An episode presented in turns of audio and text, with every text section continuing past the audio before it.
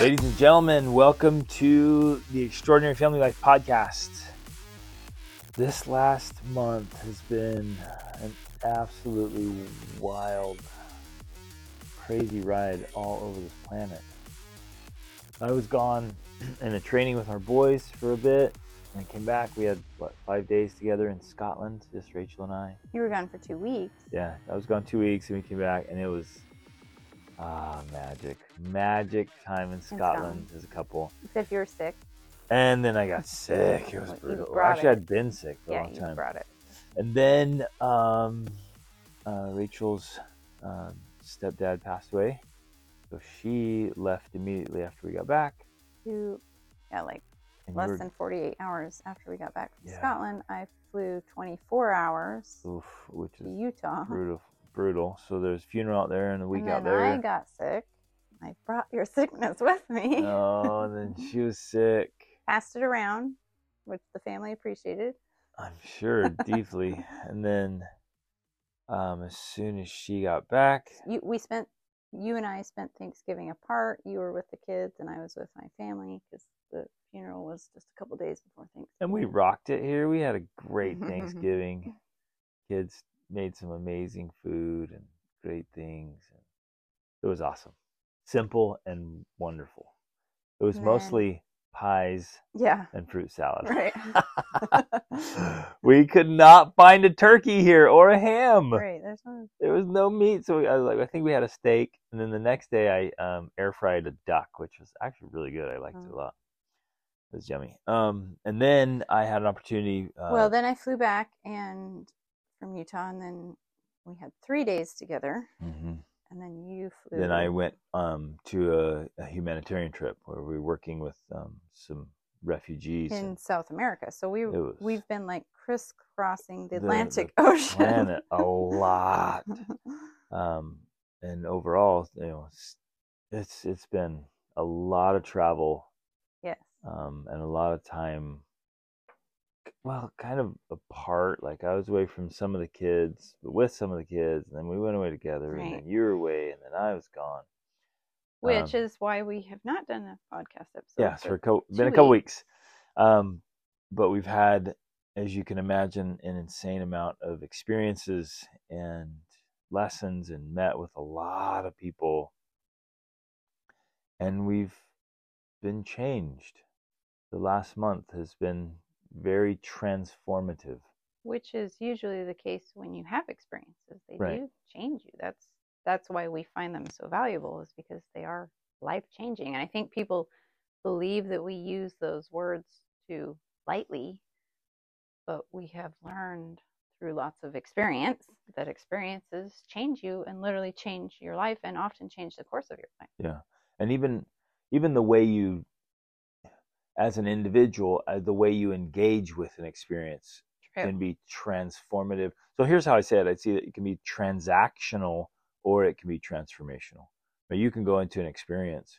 We could go in with you, right? You're you're listening, and and we could go have an experience, and and some of us could just be like, yeah, I went, it was it was okay, and then some of us can go and and literally change our lives because of it. Well, it, yeah, I think it ultimately comes down to essentially the eternal internal dialogue you're having while you're having the experience. And. Well, and th- that's very fitting for today's topic because you have to be all in. So sometimes you can be there, uh, uh, you know, it's like the saying that the lights are on, but no one's home, right? You can be there and you could be thinking about something your else. body You- is there. Yeah, you could be, you're not really, really, truly present or you're not allowing yourself to feel fully for whatever reason. You got this limiter on, on, on your thoughts or your feelings oh, or whatever or you can show up and be truly all in, fully engaged, like allowing your heart to feel whatever is there to be felt, and allowing your brain to allowing be, your heart to be touched. yes, and allowing your brain to to embrace all the sensory stuff, everything from sights and smells and words. You can really connect with the place and with people, or you can just be there and and be disinterested and distracted. A And little I think island of well, um, sometimes disconnection in a way. right an island disconnection and sometimes the disconnection is pride or narcissism sometimes it's um, a lack Fear. of yeah it could be fear it could be your own insecurities Uh, often it's just a lack of skill not knowing how to connect or engage Right. um, and it's just powerful but well, I, I and well, I was just going to say really quick, we're also excited now that we are back together. We're going to be together for a little while, and we're excited for the plans that are coming up because in 10 days or so, we're leaving to drive from Portugal, where we are now, to Morocco. And we're going to drive through Spain and do a little road trip. I think we're planning to take, I don't know, seven to 10 days to drive from here to Marrakesh, where we'll spend Christmas. And then we're leading a trip that is going to be incredible. I'm literally so excited. I, I mean, I get excited for all of our trips, but for some reason, I am so excited about this trip because we're going to be leading a group into the Sahara Desert where we will spend New Year's Eve. And it's going to be awesome. That's all I can say. We're going to sp- spend New Year's Eve in the Sahara Desert. And we're also reading The Alchemist, which we're going to be discussing. If you haven't read that book, you definitely need to read that book. it's we're be- sitting here about- next to us and i was yeah. reading the quote on the back it Exactly. says to realize one's destiny is a person's only obligation Yeah. what a great way to end a year and get set up for a new year. Exactly. And and he talks about, you know, living your personal legend. And so we're going to be discussing that while we are in the Sahara Desert for New Year's Eve. Yeah. It's going to so be exciting. amazing. So awesome. So we're very excited for this upcoming trip. before before we dive in, I want to just kind of share a perspective from this last humanitarian trip. If you can, and it's hard, it's hard to to put yourself in somebody else's shoes. It really is quite challenging until you experience something yourself. It, it's hard, you know. You can hear what people say, and they can tell you their story, and you're like, oh, you know, you try to understand, but until you've experienced it, it's hard to know what what people are going through. But I I wanted to just kind of throw this reality check for all of us that these sweet innocent people flee from a country they were born into and, and none of us you were working with refugees. yeah none of us choose the country we're born into or the time it's just Mhm. we, we arrive and some of us are born into a time and place where there's freedom and opportunity and then others are born into a time and place where there's not and circumstances can be so good for some of us and so absolutely wretched for others Of no no fault, fault of their of own our own. Either and way. so some of the people we met, you know, they'd left this country because things had gotten so bad. I mean, and again, try to put yourself in a situation where your circumstances are so horrendous that you sneak out of your country and into another country, usually on foot, in hope of finding something better. It's so bad that you just go illegally knowing you can't get legal work because you're you know you're you're a, a foreigner and so you, you go looking for hope and then in desperation there's always somebody there to exploit Well, I think the perfect example of this, which is not uncommon, is in the book. In, it's called "In Order to Live" by Yeonmi Park, and similar thing. She escaped from North Korea into China, and her entire, you know, people. She mentions later that people talked about how brave she was and all of this, and she's like, that had nothing to do with it. I was hungry. I was so hungry that I thought surely it'll be better in China because she said she even lived close to the river where she could look across to China and she could see the lights on at night. And that was a thing because they didn't have electricity at night in North Korea. And she could smell food sometimes from there. And so she just thought, that's all I want. I just want to sneak across this river so I can have So more can food in. China. Well, of course, what often happens is the people who helped her cross had nefarious purposes, you know, and so they essentially trafficked her. She became a, you know, a sex slave or trafficked for sexual purposes, and she they would sell them off to Chinese men who couldn't be, you know, because China doesn't have enough women, so they would sell them as brides to Chinese men, or they would just work in call centers talking to men on the phone, or they actually were working in brothels as pros- prostitutes. She did all of those things. Um, and you're right, it it's actually a very common thing that's still going on today, constantly. You know, it's going in on the millions. nearly every country, including America, Yep. including the countries you went to, which we're not ma- naming at this point for purpose for reasons. Um, you know, they it, it's happening all over the place.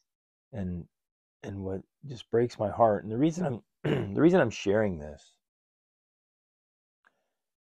it, well we have to be more aware of what's going on outside of our own little corner of the world we have to expand our own realities Right, which as we were talking about this with friends last night, we went on a you got home last night, you flew in, and then we went out with friends who are in town but are leaving Portugal.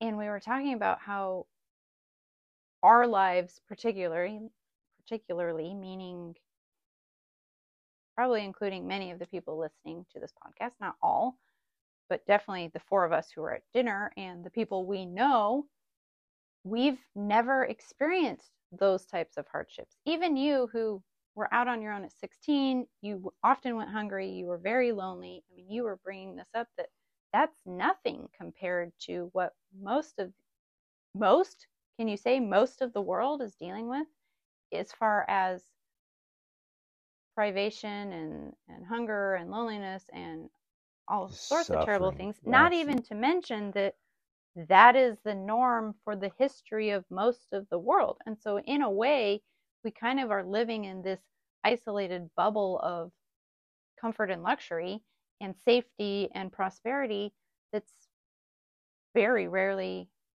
it, it's been extremely rare in the history of the the history of the world world. to experience. and then we have the audacity to complain about it about and and go around telling each other how hard our lives Well, are we have the luxury to complain about things that people haven't been able to complain about for a long time, you know, including at the extreme end which gender we are and, you know, what what pronouns we want to be used to refer to us. Like these are luxury issues to be able to even talk about or make an issue of, you know, it's, it's crazy in many ways. Stories I heard and the, the things I saw and the, these people that we got to meet and help. It just absolutely breaks your heart. And and just boils your blood in anger realizing that wherever there's a disaster man-made or natural, there are evil people waiting to take advantage of of suffering, desperate people. hmm Particularly women and children. they're already hopeless and and desperate, and evil people are waiting. Whether it's on the border of you know in China, on the border of North Korea, or in Ukraine, or where, at the border in Mexico and the U.S. Like wherever wherever it is, there's evil people waiting to take advantage, to prey on these predators. They prey on easy victims, and desperation makes you Mhm. vulnerable. And so they do that, and it oh, it makes me so angry, and it drives me to want to share with you, those of you who are listening, this moral obligation that we have to help and to serve and to be good and to raise to raise the standard of goodness and, and love and service in the world and to participate in helping if there were more people waiting at the borders to help than there are evil people waiting at the borders to take advantage and exploit, it would be a different story. Um, you know, and, and there's a big philosophical question there about that and and how that all works and why it works and why th- that those things happen. But it just i can't get this out of my mind that if there are more of us doing good and more of us fighting evil the problem would be so much smaller. But instead of enough of us being out there doing good we're just kind of doing our lives and trying to be good people. And Well, evil people and- are out there actively very very actively exploiting others. Well, I think more um, to the point with this podcast and the things that we teach that our goal is helping families to uh, it- we often talk get out of survival mode. Like so many families that live in this bubble of prosperity and abundance and peace and all of that are still struggling to survive their days you know? I mean that's a common phrase especially coming from moms and i get it because there's demands on being a mom. But if we as these individuals who ultimately are blessed with amazing privileged lives if we can not just survive our life but actually thrive in our life then that allows us the opportunity to become a more useful person a person who is like you talk about is an asset someone who has the opportunity to not just help themselves because that's where it starts by helping yourself and then helping your family. But now that you even have uh, that under control you can reach out to help the world. Because the worst thing and we've seen this before and we've talked about it before the worst thing you can do is be like oh my i'm going to go save the children in mexico and neglect your own family because that happens too. We've seen plenty of people who at the expense of their own family. their own family are Right. out trying to save other people and that's not what we're talking about either. We're talking about this beautiful we like to use either these layers you know saying saying maybe layers of an onion or layers in a pyramid where you're building one on the other.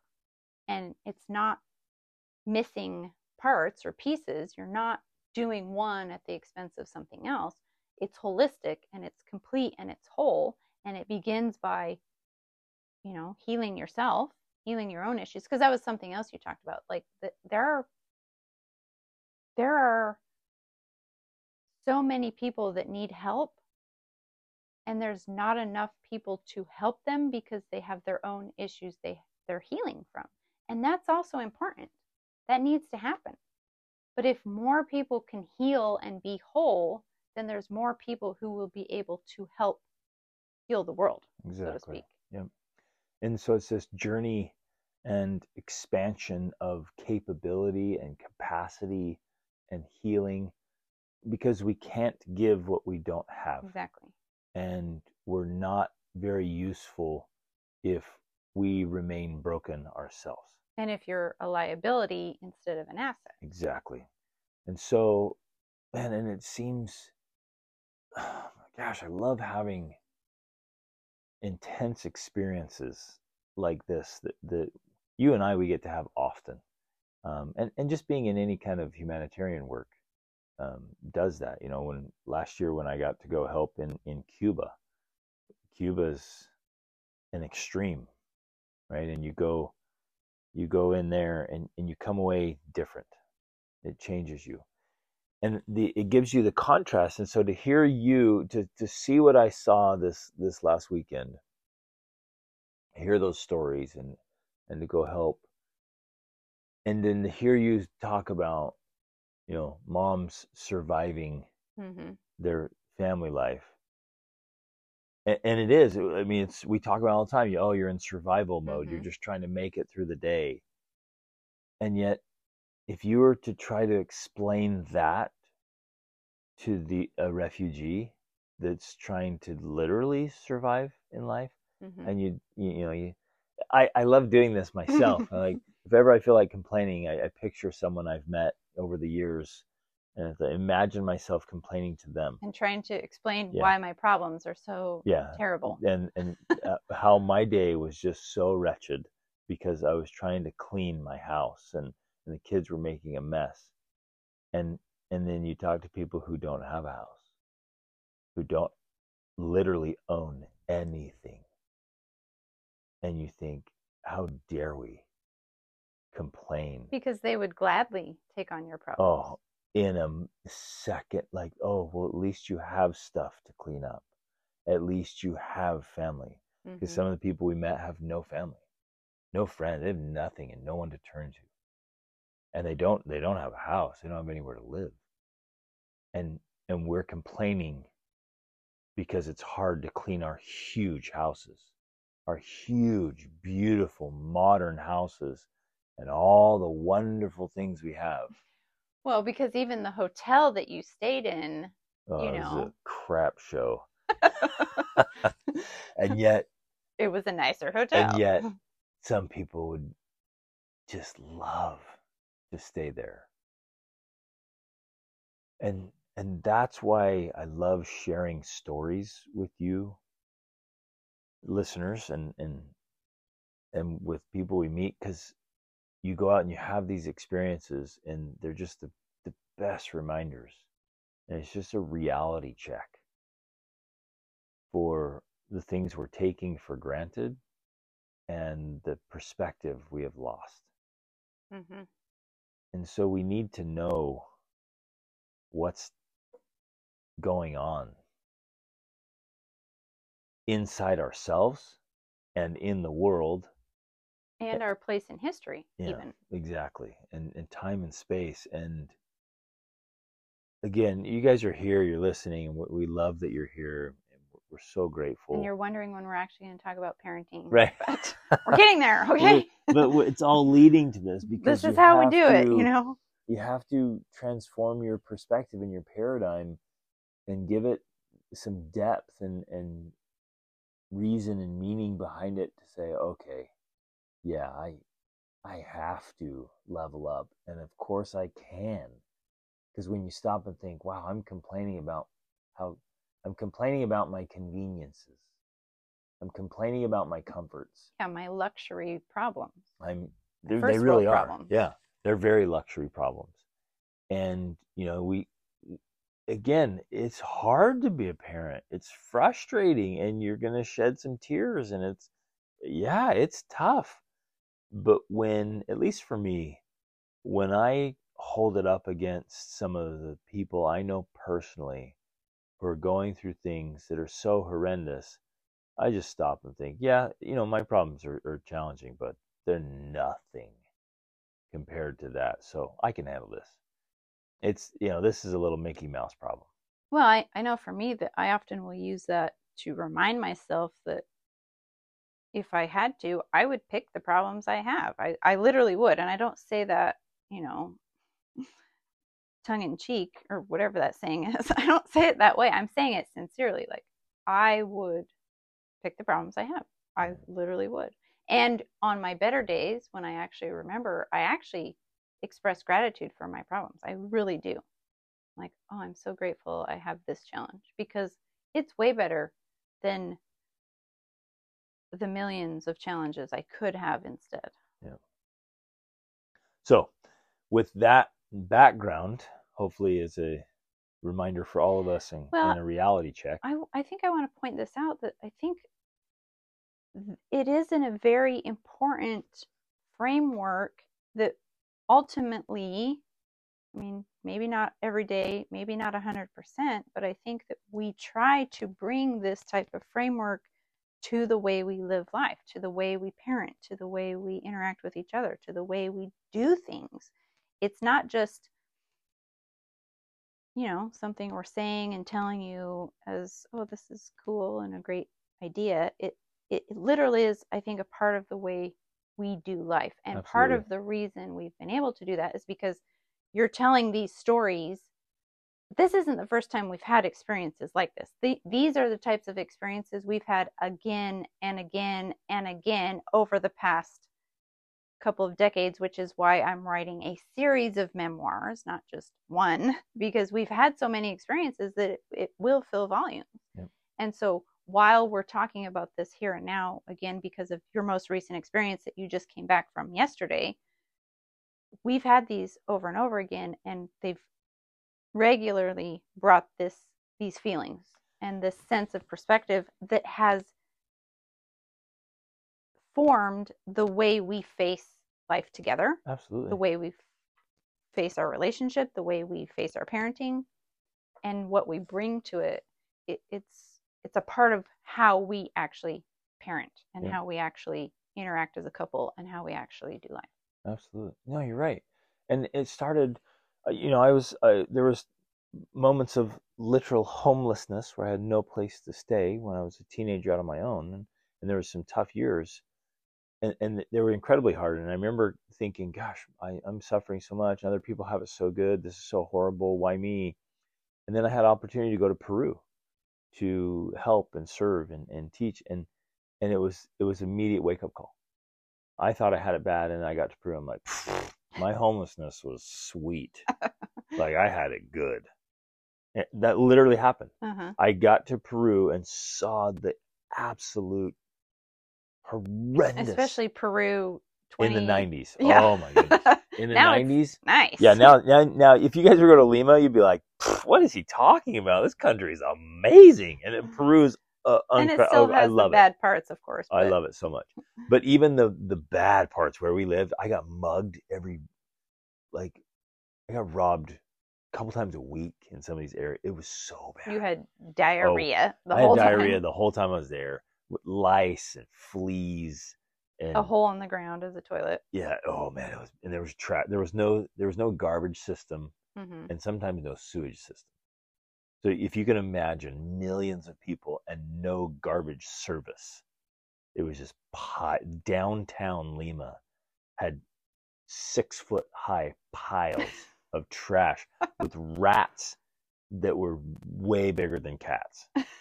I mean, the rats would have eaten cats. It was it was bad, and people lived in that. They lived in the trash. They lived Right. on the streets. They lived out in the just. They would find pieces of metal and plastic, build a little hut in the desert, and that's where they live to raise their families. hmm So when I saw that, I was like, my homelessness was nice. hmm I, like it'd be great to be homeless in the states again.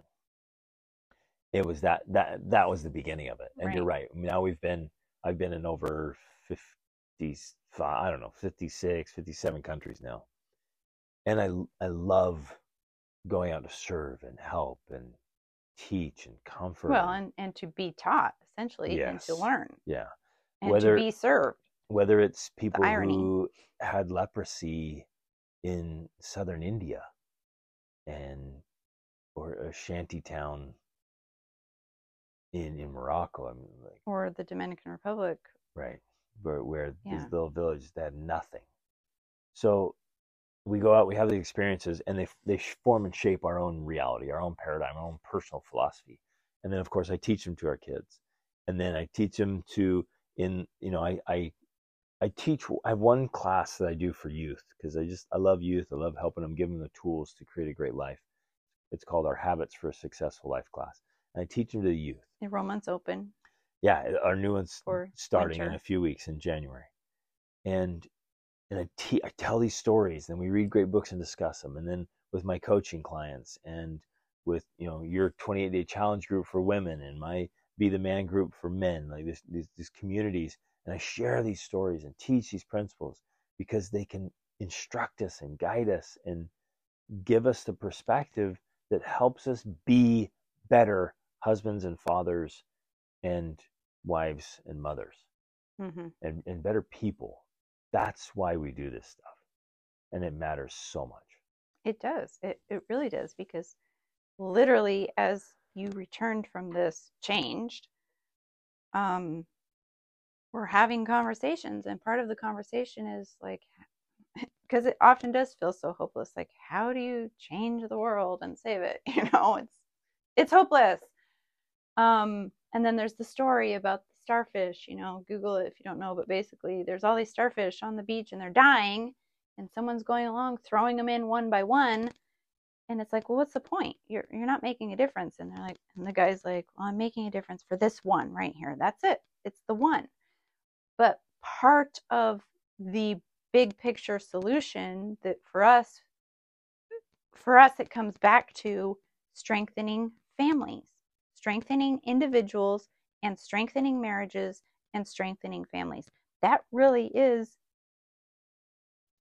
if not the answer a major part of the answer the solution to making the world a better place it really is and so when you if you want to make the world a better place then you start with you. You make you a better person.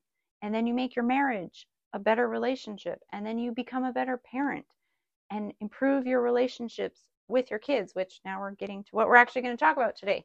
That's how you actually make a difference in the world. It really it really is the answer. And, you don't have to fly to South America or fly across the world. You can do those things, but but we only do those things. Partly one of the reasons we only do them is because we have first focused on ourselves, our relationship, and our parenting, and they're solid.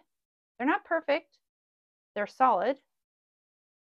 And that gives us the power and the ability for you to go do things like this without it meaning the family falls apart or our relationship falls apart right. or and, and that's i think that's a fundamental uh, important lesson there if if our marriage was struggling or if any of our children were struggling, I wouldn't be going anywhere.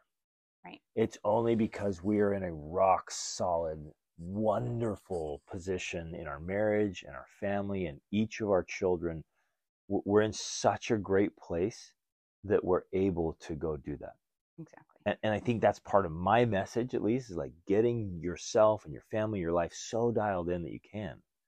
Getting, and some of you are, are phenomenal business people and one of your responsibilities is funding missions like this, like making donations so that we can go out and others can go out and make a difference. And then some of you are going to want to be there, boots on the ground. Great. Get yourself ready. Mm-hmm. And then some of you are going to help in different ways. But, and, and help, we must. It's an ethical responsibility. Mm-hmm. But you're right, we have to get yeah, the noblesse oblige, like our our own nobility obligates us to be generous and kind to make a difference. But we have to get ourselves in a good spot. So let's let's that's what we want to talk about today. Right. Is making some shifts and changes in your family interactions so they're actually fantastic.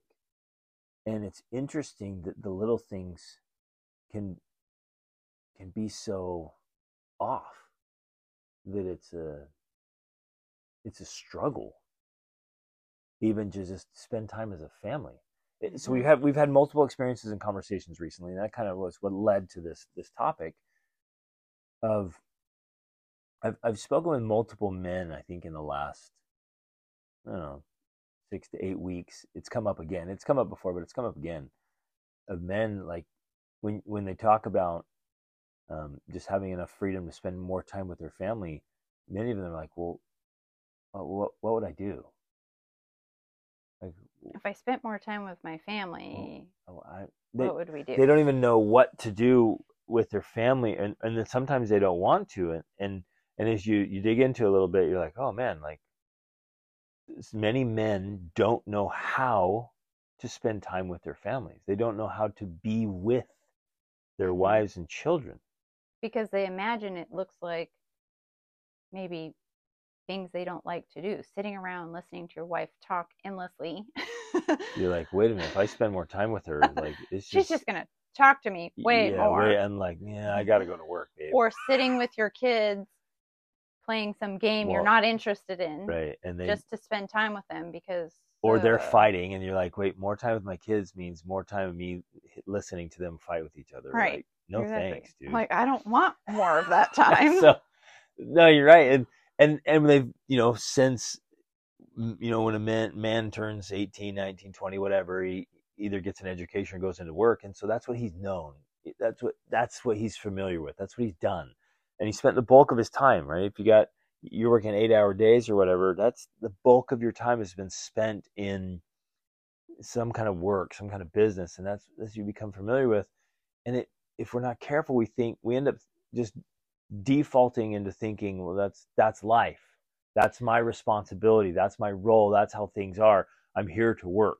Well, and and part of that irony is that many of your clients come to you because they have done that and they've succeeded well. at it. Yeah. They've done very well at it, but they're lacking meaning and purpose and fulfillment in their life. And part of what you're talking about is we'll spend more time with your family, and they're saying, Ugh. "What does that look like?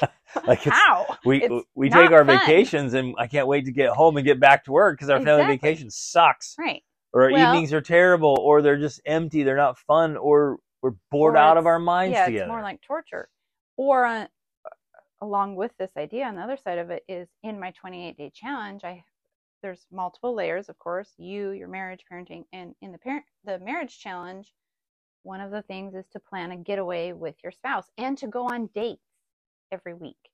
Well, I've heard from you know feedback from the women in my challenge is that well, we did a getaway and I was actually bored. Like we didn't even enjoy spending time together because mostly we fight about the kids or whatever.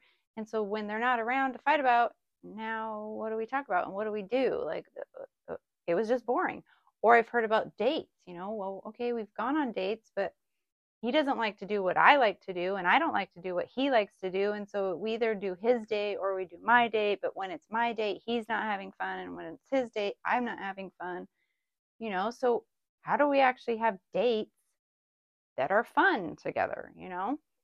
And in the Um, parenting ones where you say, well, let's go do things with your kids, you're like, oh, it was terrible. They they were fighting. okay, another- boring, it was empty. Another example actually was a couple, a wife did plan a getaway and they went away and had an amazing time. It was great. She hated coming back because the kids were fighting. So now they had a great time by themselves, but then when they come back to the kids, Like, ugh. it's torture because it's not fun because they're fighting and you don't want to be around them because they're annoying. And then we've also heard, you know, young moms. Um, they wanted so much to become a mom, and now that they are, it's miserable because it's nothing what they imagined it would be like, you know? And so all of these pieces are ultimately how do we have enjoyable, happy, desirable family relationships? The ones where we actually want to be together and want to do things together. Our family life, life I think, is very unique, but ultimately it illustrates that this type of thing is possible because we spend, except for situations like this when we're apart, you know, on opposite sides of the Atlantic Ocean, otherwise we spend basically 24 7 together. We all work, you and I work it from home. The kids all do school from home. So we're all here together all of the time. And we can honestly say we don't get sick of each other. We actually love it and we want to spend more time together. We're constantly wanting to spend more time together. In fact, while dad was gone, well, while I was gone, and then while you were gone, all of the kids are just like, when are they going to be back? We want them back because they love spending time. And we're talking about our teenagers, not to mention the, young young, the younger ones, of course, but Yep. the teens and the young adults. We actually have young adults here with girlfriends, and they want to spend time with us. They're like, when are they going to be back so we can hang out, so we can have fun and, and do things together? and and so if if in your life you're struggling to be around each other or you're bored with each other or, or there's some emptiness some if, if it's not awesome I, I want to invite you to consider that as a symptom and a sign that there's some some more development that needs to take place. There's some growth some refinement some strategic Paradigm shifts. yeah. Well you're shifting you're you're shifting your perspective or paradigm your mindset and, and your actions and your habits and, And your, your attitudes and your skill set right? You've maybe reached the limit of your um, relationship building skill set and it's empty. And Rach, as you were telling me about and telling us right now about those those couples that they either like they're bored or, or they can't do a date or a getaway, my immediate thought is, man, as soon as the kids are gone, that couple's going to get a divorce. Like they have no relationship. And that it's so sad to me. And mm-hmm. we've heard that. And, and the reason I say that is because I've heard that so many times. Like they, they kind of, you know, while they're raising the kids, they had something common to work on. As soon as the kids were gone, they realized we don't even know each other. We don't even get along. We don't even like spending time with each other. And so they either tolerate each other in misery or they just separate because they're like, well, who are you? Mm-hmm. And why are why are we together? And we don't like the same things. We don't do right. the same things. They haven't they haven't grown together. So our, our the whole point of this particular episode is we wanted to invite you to evaluate your your whole family dynamic. So the marriage first and then with the kids.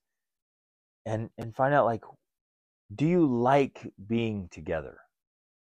And what do you do? So and there's well, layers. And there's tons some, of layers of this. And share some some skills, some strategies, some you know approaches for actually making this something that's enjoyable because we are very intentional about all of this. It's not like we just oh we're lucky and we just happen to have met the right person and had all the right kids so that we love being together, you right. know, lucky us. No, we've been very intentional about developing and and structuring the type of family culture where this is what it's like, but not because of luck, but because of intentional effort and work. Exactly. And and so it's in inside the layers of it all, it's enjoying being with each other, but also enjoying what you're going to do together. Mm-hmm. And so that it's meaningful and purposeful because I there's some some clients are like, yeah, I love being in my family, um, but you know, and then we get talking about, it and then they're like, yeah, you know, but after about an hour or two, like, uh, you know, I, I gotta I gotta go do some work. I gotta go do something. Mm-hmm. And I'm like, oh, that's interesting. I'm like, what's well, what's happening during that hour or two? You know, it, and what what you realize is some some people, and there's so many varieties here in so many different situations, but some people they just they're they're together and it's okay, but it's it's empty. There's there's no meaning, there's no mm-hmm. purpose, there's no adventure, there's no challenge, there's no fun. Right. It's just like yeah, we're just together and, and it's nice, but okay, now I need to do something. Right. Which I actually understand that way of thinking because I am personally a very ambitious person and someone who likes to be productive. So I like to be productive with my time. And if I, and I can imagine for a lot of people, if they think, oh, spending time with your family, that means this unproductive, hang out, do nothing type time. That's not what we're talking about because I also don't like doing that, right? So, as we're thinking about this and thinking about strategies and approaches, I think one of the underlying approaches that we take to creating this family culture where we enjoy being together is that you and I take our personal ambitions and turn them into family ambitions, for lack of a better phrase, right? We take things that we're personally interested in and make that a fun activity that we do as a family. One thing, you know, I love learning and reading and studying things. And so we have a morning devotional every day. And I love it because I get to read things I'm interested in to my kids and we get to talk about things and turn it into a discussion and have this fun time like that it's honestly something i love doing because i love reading things and i love sharing that with my family now it's are all of my kids it's important to point out that they like it too like it's, yeah. it's enjoyable it's not you living your life and everyone else is forced to come along and right. just do what mom likes now they not they are not necessarily all 100% as interested in it as I am, but I allow, and again, coming down to strategy and all of this and developing yourself, I share my passion and interest in it and I allow them to see that so that it becomes more interesting because they're like, oh, mom's actually really excited about this. why is she so excited about the Reformation or you know the most recent thing we were just reading about. Why is that interesting to her? And as part of that, I share my own thoughts about it and my own feelings about it so that it's more interesting than me just dryly reading from some book. I'm actually having a philosophical discussion with my children, even if they're they can't fully engage in that, they're seeing it model and then you and I will get into it, you know, if if whatever. And so we're modeling for them what this looks like and then we're creating this culture where now because we've done that for, you know, decades, our older children just just the other day you actually weren't here, you know, we were watching something with Jordan Peterson and and we were were able to have these meaningful deep discussions that are fun and we love it and you know that's part of what we do together as a family because we have generated this culture of talking about things and having discussions and so it's not just oh let's sit down and uh, be together. be together and maybe we'll play a game you know you and i are not big game players. We will play games with our kids but it's not just that type of activity where we're enduring it because we're supposed to spend time with our family. Right we are very intentional about bringing the things we love to do to the activities with our kids. And doing some of the things they love to do that too. and being fully engaged. So right. I don't like playing games um but like board games. Right. But i do and when i do i get i'm all in. I go and, right. we, and we play games because some of our kids like to play games. And so we do it right? Um, the kids will plan trips. They want to see something experience something do something like hey let's go let's go do it. And I'm all in. We have a blast. Well, and I think then, even the working out is another great well, example, we, yeah. especially for you, because that's something you've always been very passionate about. And, and so you have just made working out kind of this family activity. It's not just you, I'm going to go work out now, you know, and you go off by yourself. You've made it a thing that we do as a family. And so they love to do it together. And so it's, again, the way we're spending time together doing something that you love doing and, and that I've learned to like doing. and I was I was purposeful about that because exercise and fitness was so important to me and such a formative part of my life. And I wanted our family to be fit and healthy. And Rachel was not interested in fitness or health or you know working when we out. got married. When we got married, and I was like, man, I'm not like I'm not going to let that infect my children. Uh, exactly. I'm like my kids. If if I just go to the gym and work out because I want to stay fit, then my kids will just stay home, and in all likelihood, they'll just end up being like less active, like their mother. and I'm like, I'm going to end up with a bunch of introverted, unhealthy, little, inactive, inactive little uncoordinated quads. Yeah, and can't. You throw a ball and it hits them in the face, and I can't do anything. I'm like, that is unacceptable. Right. So I'm so, like, how am I going to work out? So my workouts were deeply inconvenient. I had little kids, but I'm like, you know what? No, I'm going to work out. I'm going to work out hard with them. I'm going to make it fun.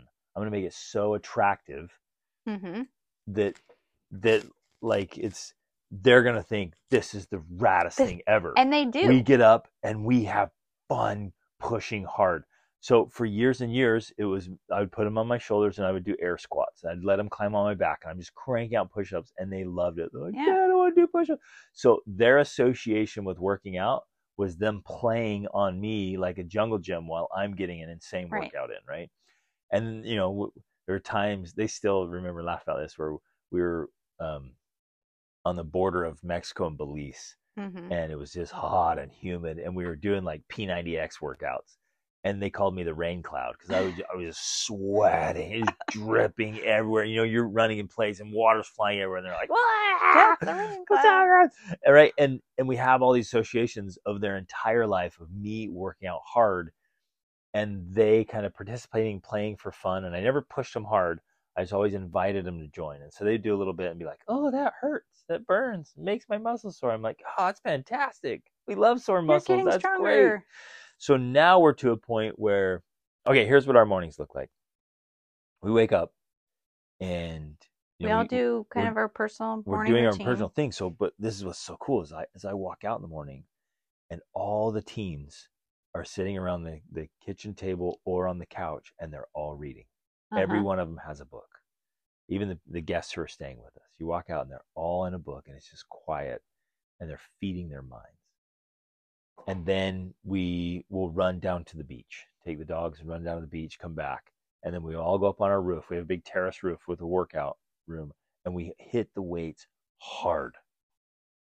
You know, with some workout music, and we're having a great time. And so we're reading together And then we have Right. breakfast and do my and do intellectual devotional, that I devotional, right? love. and so we're having discussions. So, so we spend these long mornings together, reading, working out, going to the beach because where we are, or we'll go to the mountains or wherever we are, eating healthy food together. So making meals together, cleaning up together, Mhm. having great discussions together.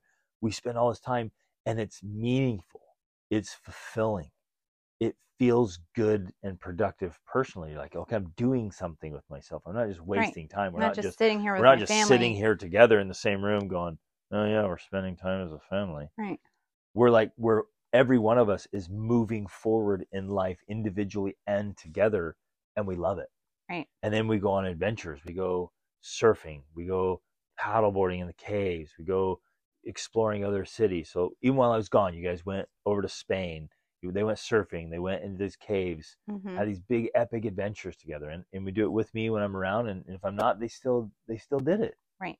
right? So we're living a phenomenal life together Mhm. and i think maybe, maybe that's the way to describe what we're talking about here is you guys you have to learn you have to get the knowledge and the skills and cultivate the ability and the relationship to live a phenomenal life together not just be together not go through the motions of spending time with the family not checking the box and enduring each other Mhm. like really engaging. And Rachel and I went on a double date with our friends last night. And we loved it.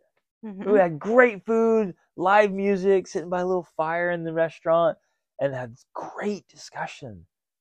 And and whether we're with friends and another couple or it's just the two of us Or if we're with our our kids. or with our kids, it's, it's it's that yeah. type of experience that we're living and, and enjoying. I think I was just thinking while you were talking, there's a couple of things that our two youngest have said lately that I think embody the culture that we've created that has come from being intentional. You know, they're seven and nine. And speaking about the workout, this was before you left for your trip. We were all up there working out, and our seven year old came up and she, she just gotten up, you know, so she wasn't there for the whole thing, but she came up and she did some push ups. And then she said, I wanted to quit because my arms were tired, but I kept going. And, you know, she just knows like that's what you do. You Yeah. get up, you go up, you work out, and you push yourself yeah, you push because your limits. that's what it's about. It's And about pushing your limits. I remember that moment, you guys, the proud dad moment. yeah. Her form was perfect. Yeah. and she was cranking them out. She's seven. She must have done 15 or 20 perfect form push ups. And I was like, this is amazing. She's tough. She And is. and that's it. She's embraced already the the Denning family culture. Right. And then the other thing with our nine year old, um, I think this was what this was while you were gone, or maybe you were here because she will. You do your habits of for for a successful life class, and for all of our teens that are here, they're in the room with you, and she often will listen in.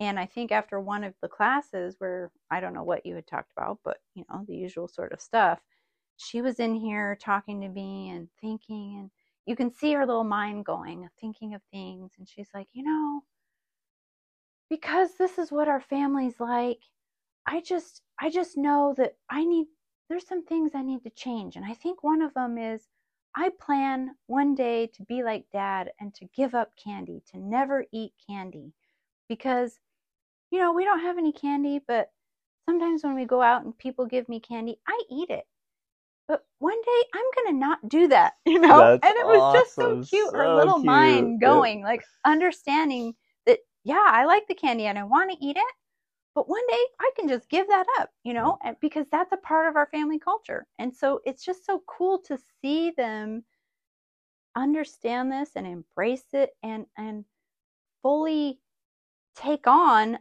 the culture of the family that we've been intentional about creating. And the intentionality is what one makes us enjoy spending time with each other because we're not just sitting around whatever. We're we're actually we're doing things we want to do.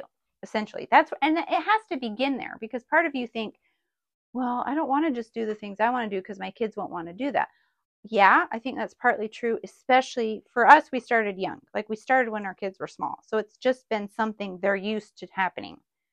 And if you didn't do that, it's going to be a little bit harder. There's going to be, But it's still easy to find common ground. Yeah, you, it You just have to be more creative. Be like, hey, what's something we can all do that we'd enjoy? Right. And, and there's a little give and take always. Yeah. You know, some of the kids are like, well, we want to do this, and you're like, that's you know, that's lower on my list, but let's go do it. And you go all in. Yeah. And you make it great. And then you say, here's something I know it's a little lower on your list, but it's higher on mine. Will you go do it and Right. be all in? They're like, yeah, you did it for us. Let's do it for you exactly. and then then you start really enjoying these adventures together and you're building this relationship where you know you you always have to be the parents but you, you can get to this place where you, you also love being friends Mhm. with your kids i mean we don't we don't we never step away from being their parents and their mentors and role models but man they're our friends Mhm. and i love spending time with them i love spending time with you rach like Mhm. uh, I never ever get tired of spending time with you. And we're living this extraordinary life together. And we do things that you love, and then we do things that I love, and then we do tons of things that we both love. Mhm. And the the way that works, the reason it works is because we've cultivated ourselves, our relationship, and our lifestyle. Mhm. And and that's the invitation to to everybody listening. Cultivate yourself, cultivate your relationship, and cultivate your lifestyle, so that you love being together, doing things you love to do. But that takes deliberate effort. Well, and it also requires you to be willing to step out of your own comfort zone because often to find common ground, you have to try new things that maybe you're uncomfortable doing. Yeah. And so you have to embrace that discomfort. this is one silly example that just happened this morning. You just got back from South America and you brought some ants back. And so for family devotional today, I'm reading about, you know, do, do, do, do, history. And then you come with ants for everyone to try eating, you know, and you pass them around. I actually did not eat mine. I claimed that I'm fasting still with my intermittent fasting, and I didn't eat the ant. But you know, it just We'll hold you in- down later and yeah, make I you eat the ant. I'm afraid of. um, and but it, it's being willing to try new things, and I know I'm saying that hypocritically here because I didn't try it. We try things as we try new things as a family. I well, just I just Rachel realized gets video. try yeah i got video of it i just realized trying weird foods it's just one of like like i've tried it before i've eaten pig brains i've eaten i don't know iguana tamales i've eaten weird things and it's just for me the trade-off is not that's one of the things been there done that tried it i don't get a high out of it anymore you know so i, I feel like i can opt out but um the principle Nobody still else at the table got a high know. either. There was no there was no reward from eating the ants. It's just for the experience. you just do it. You're right. But it still illustrates the point that you have to be willing to do some of these different things. You know, uh, coming back to building our relationship, you've tried things and I've tried things to help us find common ground of, oh, actually, we like doing this. We love eating sushi together. That wasn't something we started out knowing. Right. You'd never really had it. And I'd had limited amounts, you know, but together we've learned, oh, we love having Yeah. sushi. We love doing that together. And and we found those things by you're right, getting out and trying new things, Exactly. being willing to experiment. Um gosh, that's everything from from sushi to sex. Mhm. Like experiment with things. It's from from fun to to finances. Like experiment, try things, see what works, be deliberate. I think the, the invitation here is if you struggle to be with your spouse or your kids, ask yourself why. What's missing? What's the missing piece? Is there not enough conversational depth? Is there not enough experience depth? So like, do you get bored? Do you get angry? You get frustrated? Like, um, and, and pinpoint the problem and then get to work fixing it. Because, ladies and gentlemen, there's nothing better in life than having an extraordinary family life together, spending time together, and being your best self, like enjoying each other and enjoying life. It's, it's the best there is. Love you guys. Reach upward. Thank you.